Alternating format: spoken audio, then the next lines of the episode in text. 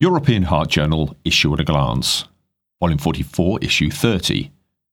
Focus issue Ischemic Heart Disease by Editor in Chief Professor Filippo Crea. Read to you by Morgan Bryan. Coronary microvascular dysfunction From Cinderella to Princess.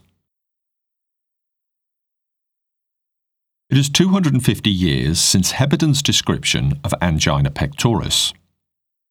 Recently, a large body of evidence has convincingly shown that the mechanisms of angina are complex and to a large extent independent of epicardial stenoses.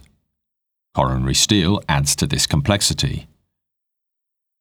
This focus issue on ischemic heart disease contains the state of the art review entitled Coronary Steal How Many Thieves Are Out There? by Alexandru Achim and colleagues from the Kantonsspital Baselland in Switzerland. The authors point out that the colourful term coronary steal arose in 1967 to parallel subclavian steal, coined in an anonymous 1961 editorial. In both instances, the word steal described flow reversal in the setting of an interconnected but abnormal vascular network. In one case, a left subclavian stenosis proximal to the origin of the vertebral artery, and in the other case, a coronary fistula.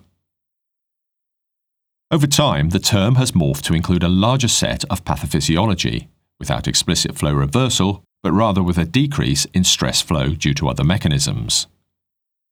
This review aims to shed light on this phenomenon from a clinical and pathophysiological perspective, detailing the anatomical and physiological conditions that allow so called steal to appear and offering treatment options for six distinct scenarios. Migraine is a chronic neurovascular disease with a complex but not fully understood pathophysiology with multiple causes. In a state of the art review article entitled Migraine and Cardiovascular Disease What Cardiologists Should Know, Deborah Kalkman and colleagues from the Amsterdam UMC, University of Amsterdam in the Netherlands, explain that people with migraine suffer from recurrent moderate to severe headache attacks varying from 4 to 72 hours. The prevalence of migraine is two to three times higher in women compared with men.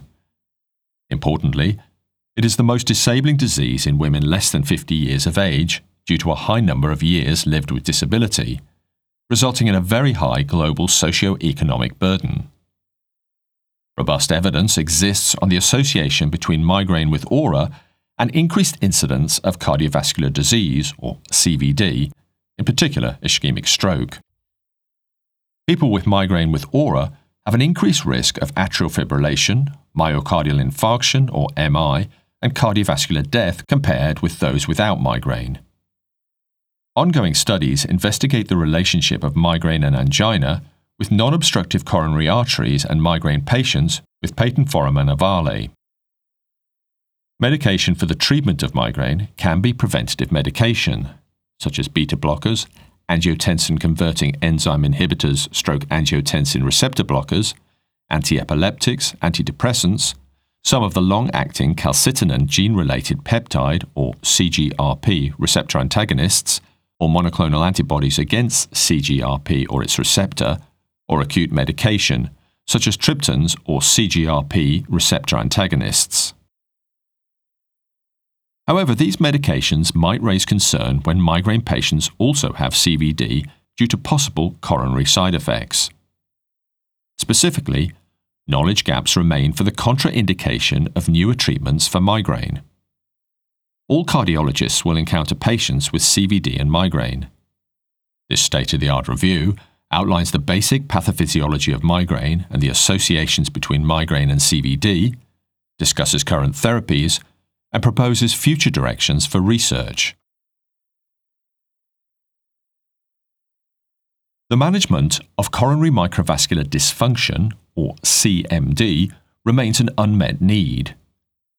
In a Viewpoint article entitled Novel Therapy for Ischemia with No Obstructive Coronary Arteries, Andrew Morrow and colleagues from the University of Glasgow in the United Kingdom reiterate that myocardial ischemia with no obstructive coronary arteries, or INOCA, impairs quality of life, and confers an increased likelihood of cardiovascular events and health resource utilization.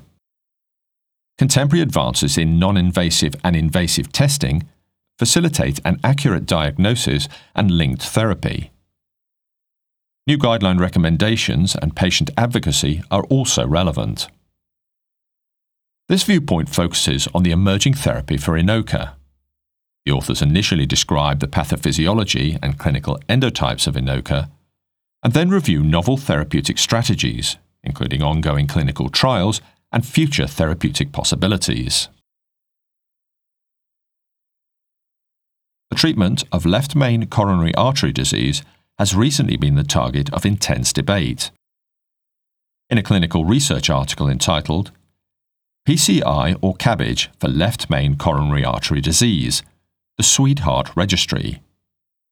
Jonas Persson and colleagues from the Karolinska Institutet in Stockholm, Sweden, have put together an observational nationwide all comers prospective register study to analyse outcomes after coronary artery bypass grafting, or CABG, or percutaneous coronary intervention, or PCI, in unprotected left main coronary artery, or LMCA, disease.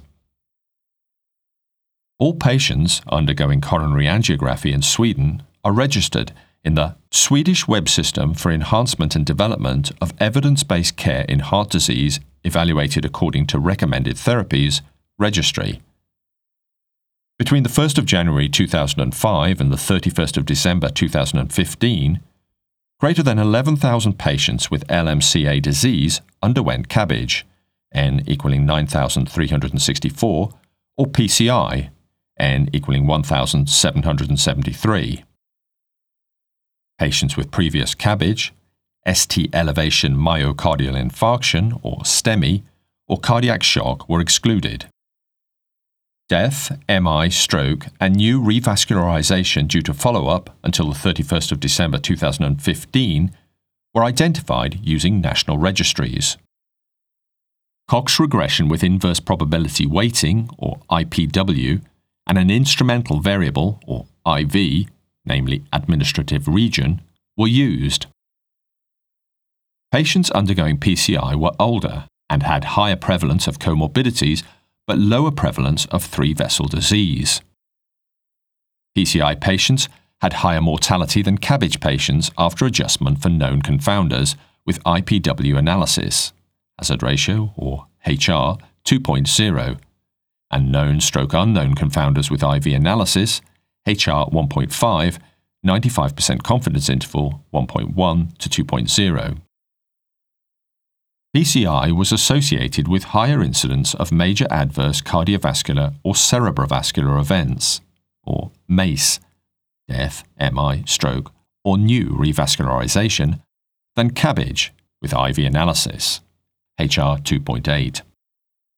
There was a quantitative interaction for diabetic status regarding mortality, P equaling 0.014, translating into 3.6 years 95% confidence interval 3.3 years to 4.0 years, longer median survival time, favouring CABG in patients with diabetes. The authors conclude that in this non randomized study, CABG in patients with LMCA disease was associated with lower mortality and fewer MACE compared with PCI after multivariable adjustment for known and unknown confounders. This manuscript is accompanied by an editorial by Margaret McEntegard from the Columbia University Medical Center in New York, USA, and Tommaso Gori from the University Medical Center Mainz and DZHK Standort Rhein-Main in Germany. McEntegard and Gori conclude by highlighting that this study forces us to again reflect on the applicability of randomized trials to patients we encounter in routine clinical practice while also highlighting the limitations of non randomized comparisons of treatment strategies within observational registries. For the future, both patient selection in randomized trials and treatment selection in registries could be tackled by all comer registry randomization, as was done effectively by this group in the IFR SWEDEHEART study. The optimal utilization of troponins in patients with suspected acute coronary syndrome, or ACS, remains debated. It's uncertain whether a single cardiac troponin measurement can safely rule out MI in patients presenting within a few hours of symptom onset. In a clinical research article entitled Troponin in Early Presenters to Rule Out Myocardial Infarction, Matthew Lowry and colleagues from the University of Edinburgh in the United Kingdom assessed the performance of troponin in early presenters. In patients with possible MI, the diagnostic performance of a single measurement of high sensitivity cardiac troponin I at presentation was evaluated and externally validated in those testing less than or equal to 3 hour, 4 to 12 hour, and greater than 12 hour from symptom onset.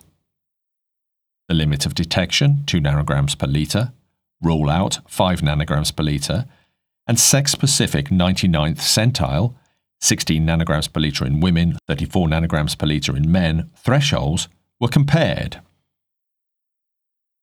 In greater than 41,000 consecutive patients, mean age 60 years, 46% women, 31% presented within three hours and 9% had MI.